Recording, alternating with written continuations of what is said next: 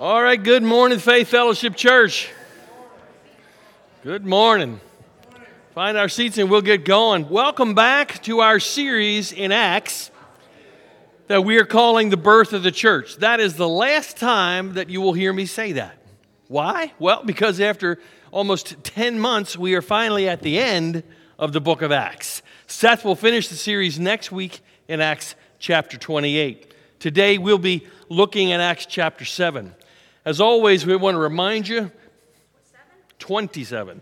If you missed a message, any message of the year, you want to catch up, you can always do so by going online to www.ffcsermons.org where you can download, listen via podcast. You just want to hear me say, Welcome back to our series in Acts, you can do that as well. You can also go to www.ffcph.org, click on the live tab, and watch a previously recorded message, at least in the last year, on either Facebook or YouTube. We'll be looking at Acts chapter 27 today to see what God has for us. So let's pray as we near the end of our journey through the Acts of the Apostles. Father, we thank you for your presence with us today. We thank you that you are a God who is faithful that we see that in our own lives. We can look backwards and see that you are the same yesterday.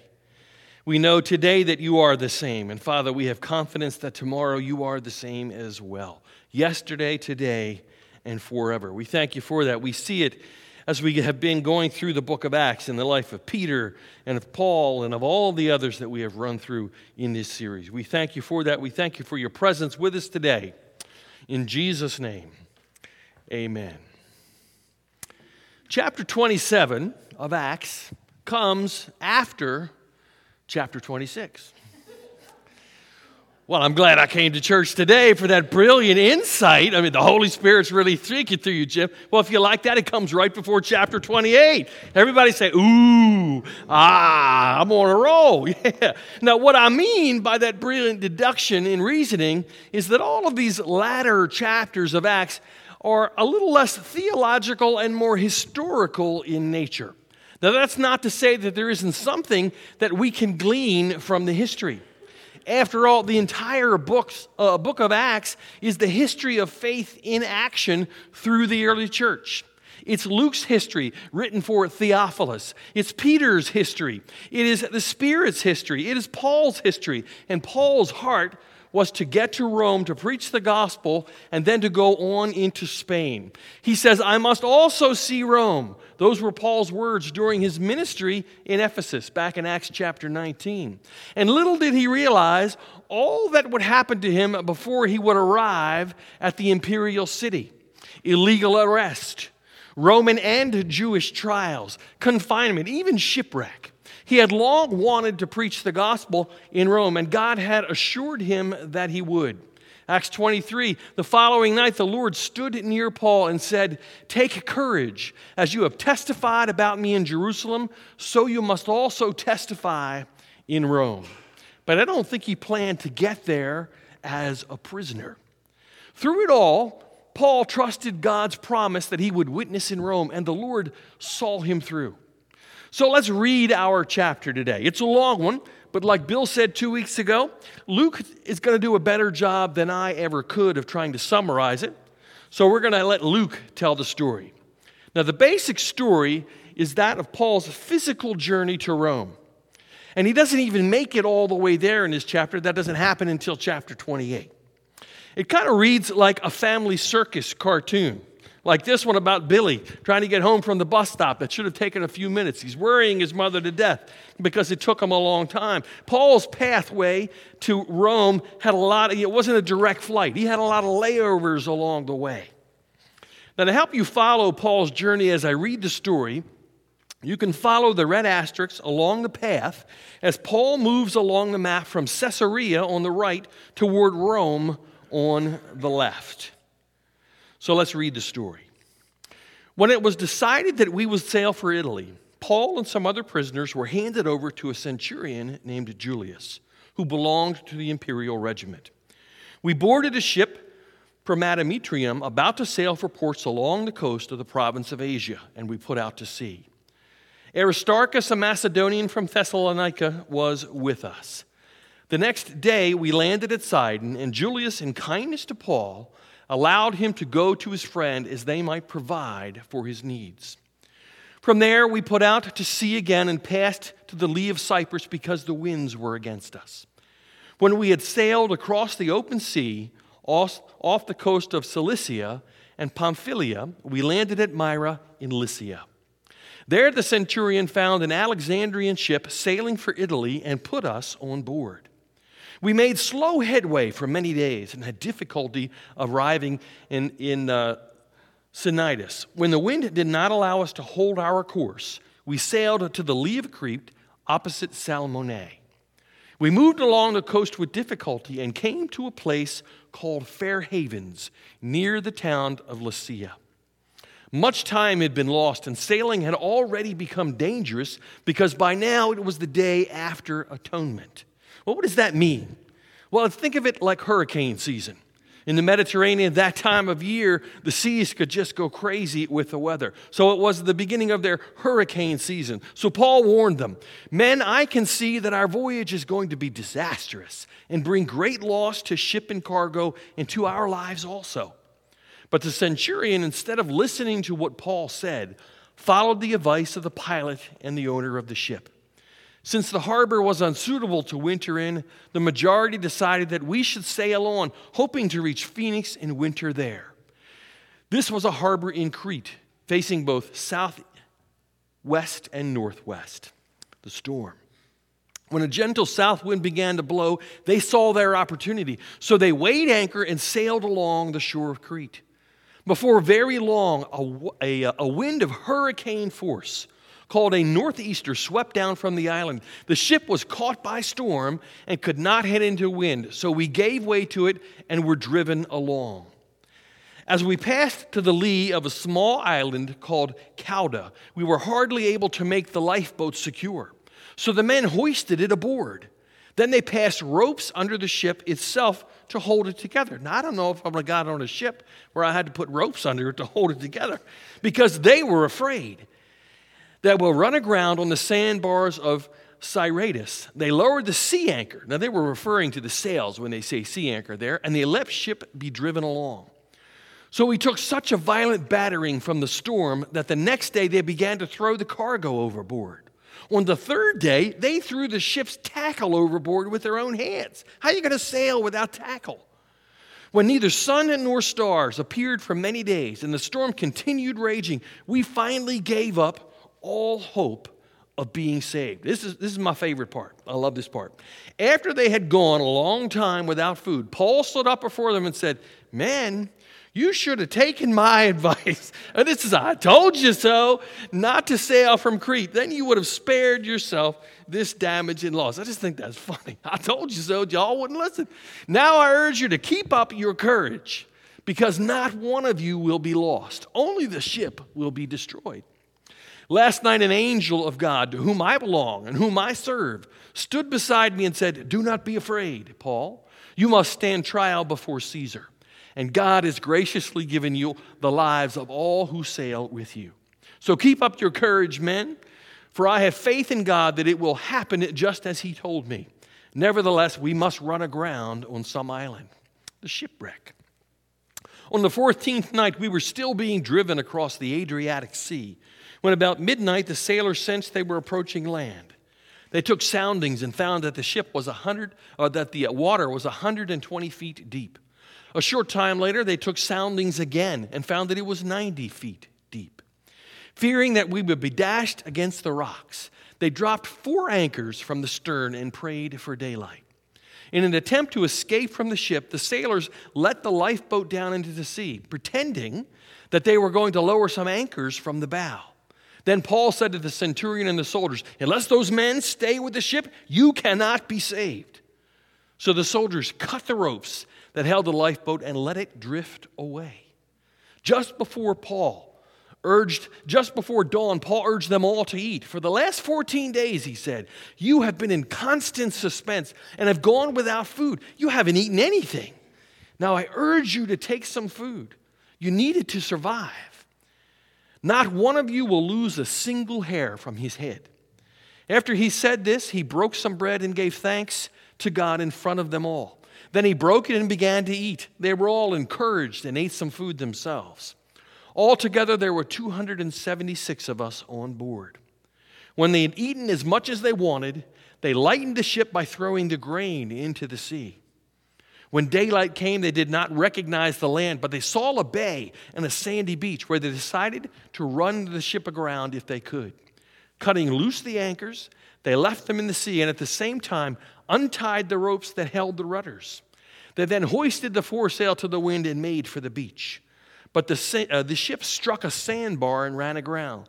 The bow stuck fast and would not move, and the stern was broken to pieces by the pounding of the surf.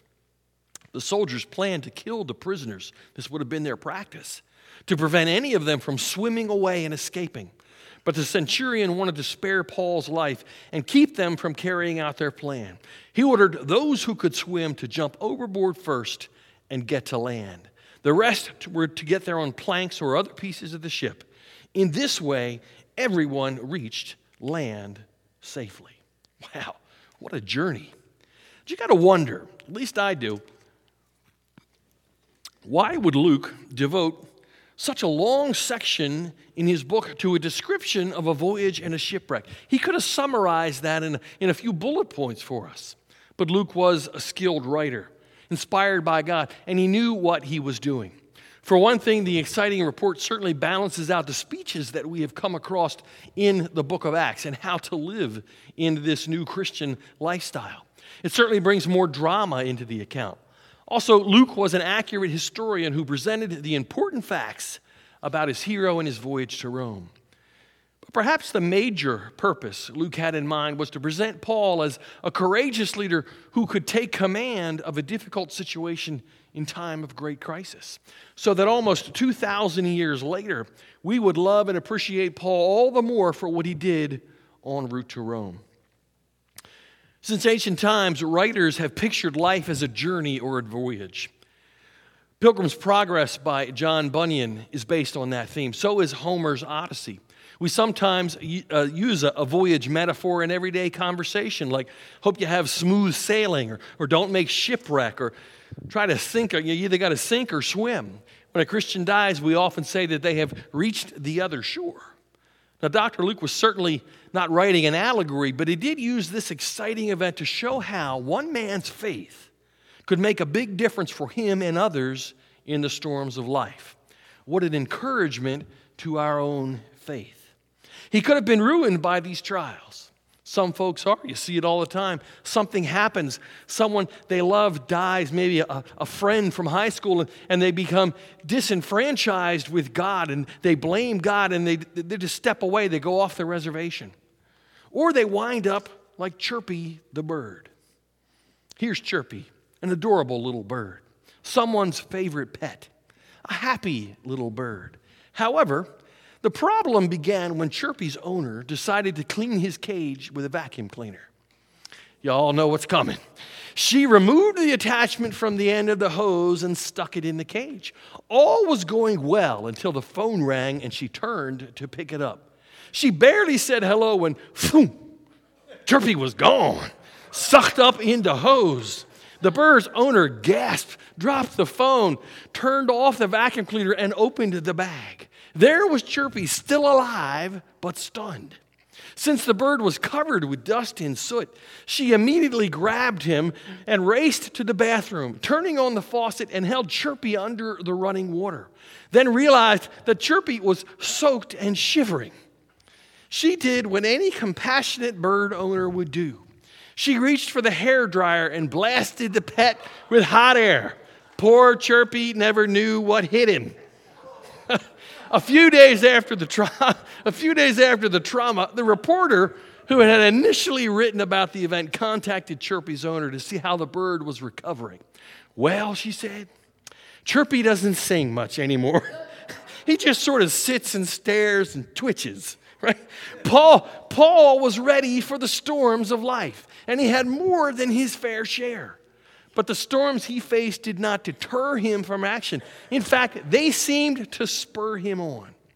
Now I rejoice in what I am suffering for you, and I fill up in my flesh what is still lacking in regard to Christ's affliction, for the sake of his body, which is the church. Colossians. If, we do, if we're not careful with how we deal with storms, we may be left sitting and staring out into space and twitching a lot like Chirpy the bird. Storms come to us all. Jesus said in the Beatitudes, He said, For he gives his sunlight to both the evil and the good, and sends rain on the just and the unjust too. They come suddenly and unexpected, as seen in our story. Just then, a light wind began blowing from the south, and it looked like a perfect day for a trip. So they pulled up anchor and sailed along close to the shore. But shortly afterward, the weather changed abruptly, and a heavy wind of typhoon strength, a northeaster they called it, caught the ship and blew it out to sea. Storms come from different directions that we don't often suspect on land, in the sea, in the desert, in valleys, and mountains. They can make our living conditions uncomfortable. Maybe they're power outages. We had three this weekend alone because of the weather. Road blockages. We had a couple of those with downed trees and lines. Maybe it's masks and social distancing that are wearing you down. How can we be prepared like Paul? How can we be perpetually anchored in a place called fair havens. Luke does not disappoint, neither does Paul. He left us some clues in this story. And I want to look briefly at those with the time that we have left. In the heat of the storm, we read that the sailors, fearing that they would be dashed against the rocks, they dropped four anchors from the stern and prayed for daylight. We all face storms. Some are physical, often storms are personal. Maybe it's death in a family or job problems. Storms are a part of life.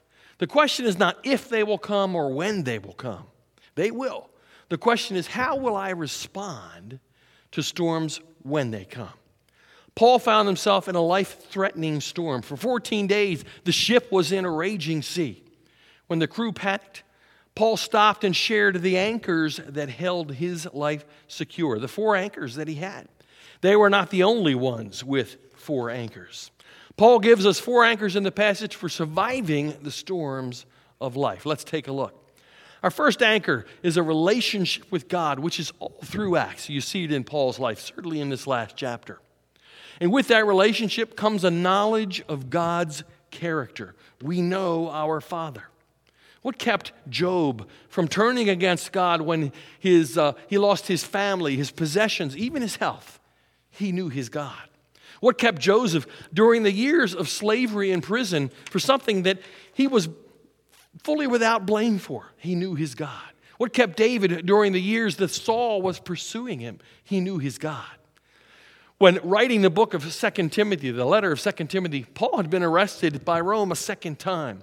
The grim prospect of death was before him. The executioner's axe would soon fall. But Paul was not afraid. He wrote to Timothy, speaking of his suffering, and he says, That is why I am suffering as I am. Yet this is no cause for shame, because I know whom I have believed. And I am convinced that he is able to guard what I have entrusted to him against that day. What a ringing affirmation. When you know God and you know his character, you know he will do no injustice or wrong. Job said about God in reply to the accusations of his friends, Though he slay me, yet I will trust him. Job 13, 15. We must come to know God personally. Do you know him? Better yet, does he know you? Just because we know the Bible or we go to church doesn't mean that we know him. We must spend time with him and get to know him. Look, the people at the IRS, they know a lot of things about you where you live, where you work, how many kids you have, what your salary is, your social security number, your address, your phone number, etc but they don't know you. They wouldn't recognize you on the street if they ran into you. But your dog, who doesn't know any of those facts at all, couldn't be bothered with him. He'd recognize you on the street in a heartbeat. Why? Because he knows you. He knows your face. He knows your smell. He knows the sound of your voice. It's the same with God. Do you just know the facts about God? Or have you spent a lot of time with Him? And would you know Him on a busy street? And that gives us reason to trust Him.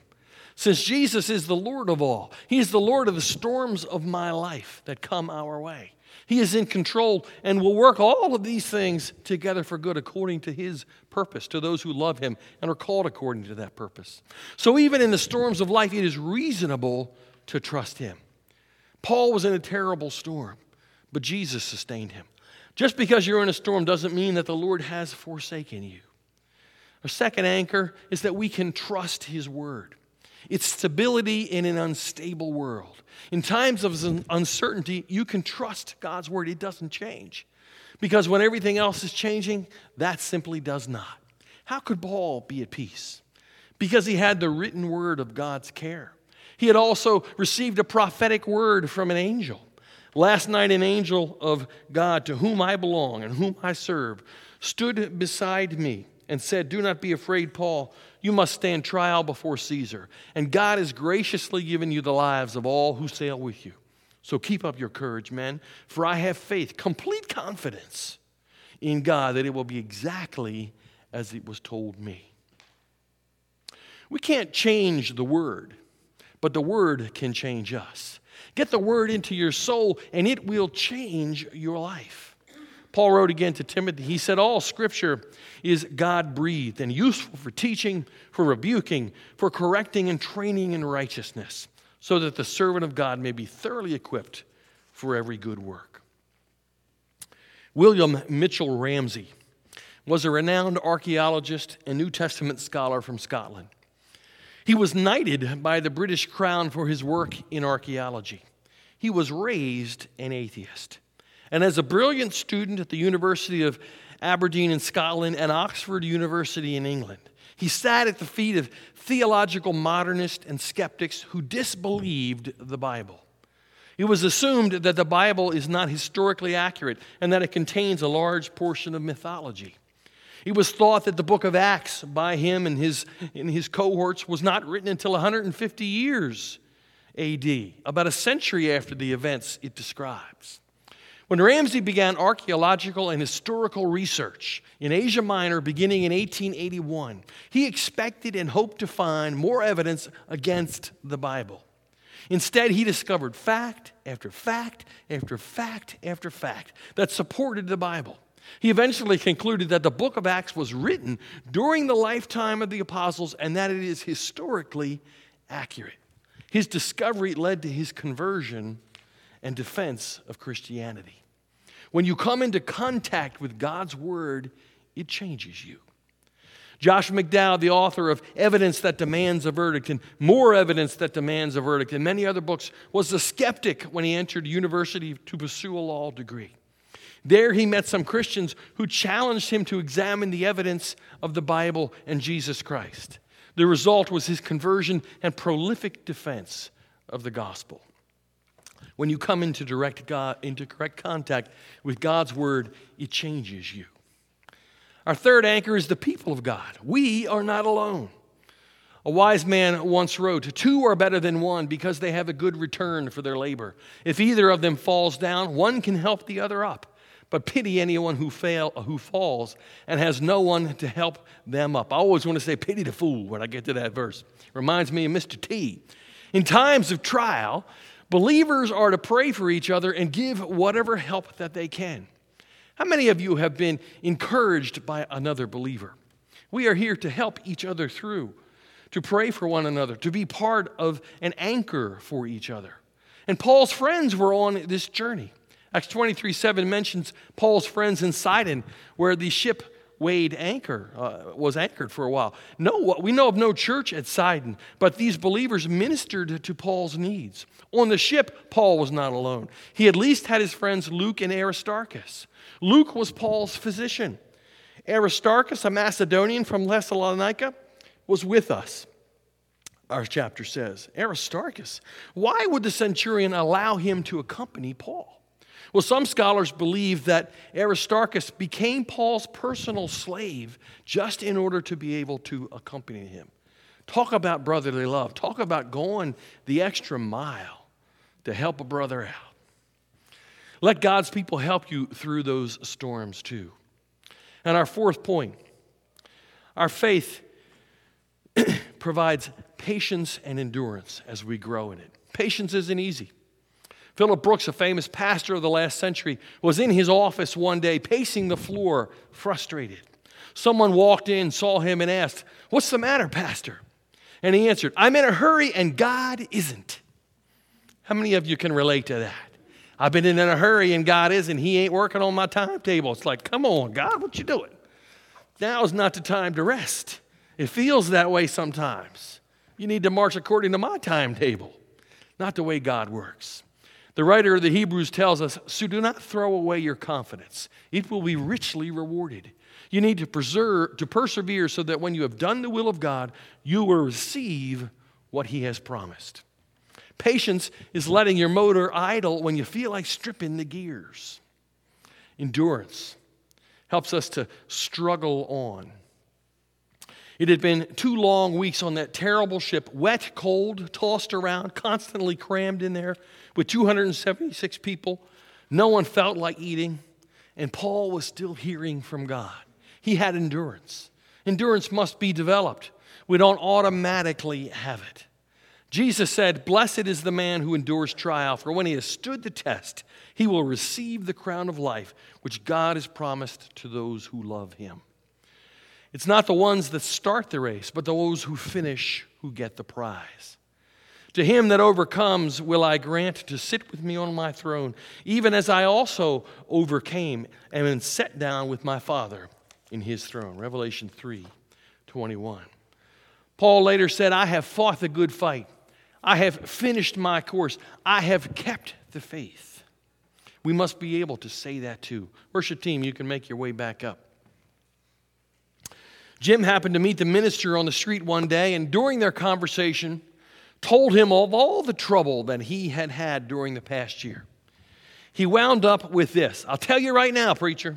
It's enough to make a man lose his religion. Seems to me, Jim, the pastor told him quietly, it's enough to make a man use his religion. Did you know that the storms are some of God's best tools? And though I don't believe he causes every storm, I know that he can use every storm. When the storm hits, that's when we start thinking about what's really important. Acts 20, 20, uh, 27 20 says, We finally gave up all hope of being saved. That's one of the, the saddest, but also one of the best verses in the Bible. It was when they finally gave up all of their own efforts that they looked only to God that an angel appeared and delivered them. They had done everything that they knew how to. They had trimmed the sails, they had dumped the cargo, cleared the decks, tied ropes around the ship to hold it together, exhausted all their efforts. It was not until they let go that God said, All right, I can come in and do what my work is for you. When I was a teenager, I took a course in, in life saving. And one of the things they teach you about saving a drowning person is that when you swim out to them, the last thing you want to do is try to grab hold of them right away while they're still flailing around. You got to swim around them and wait for them to be exhausted, where they've lost all of their strength and they're starting to go under. Sounds terrible, doesn't it? Sounds like torture. But if you try and save them while they're still fighting, they'll pull you under too and you will both drown. You have to wait for them to be exhausted, to have spent all of their strength, and then and only then can you safely go in and save them. Similarly, God wants you to stop in your own efforts, trying to deal with those storms of life, to surrender and say, Lord, I want you to go through this for me. I want you to walk with me as I go through this. Are you ready to let God handle your problems? Are you ready to let Him take the wheel of the direction for your life? The God who knows the future, knows which direction your life needs to go. How many of you are in a storm right now? How many of you have been struggling, but you don't seem to be making any headway against your circumstances? How many have been trying to do it by yourself? Are you ready to let God step in and help? God offers today for you to trade in your sorrow to trade in your pain, to lay it all down for the joy of the Lord. That sounds like a pretty good trade to me. And it's as simple as inviting him in, saying, Lord, I want that. I'm tired of fighting. I'm tired of struggling. I'm tired of, of working my way through this, banging my head against the wall and getting nowhere. Come into my life. I confess that I have sinned. I need your forgiveness. I need you to come in so that I can rest in you. You say those words, pray that prayer, you enter into a whole new relationship where you have anchors galore surrounding you that you can lay hold of. We're going to end with a song. I'm trading my sorrows and be done for the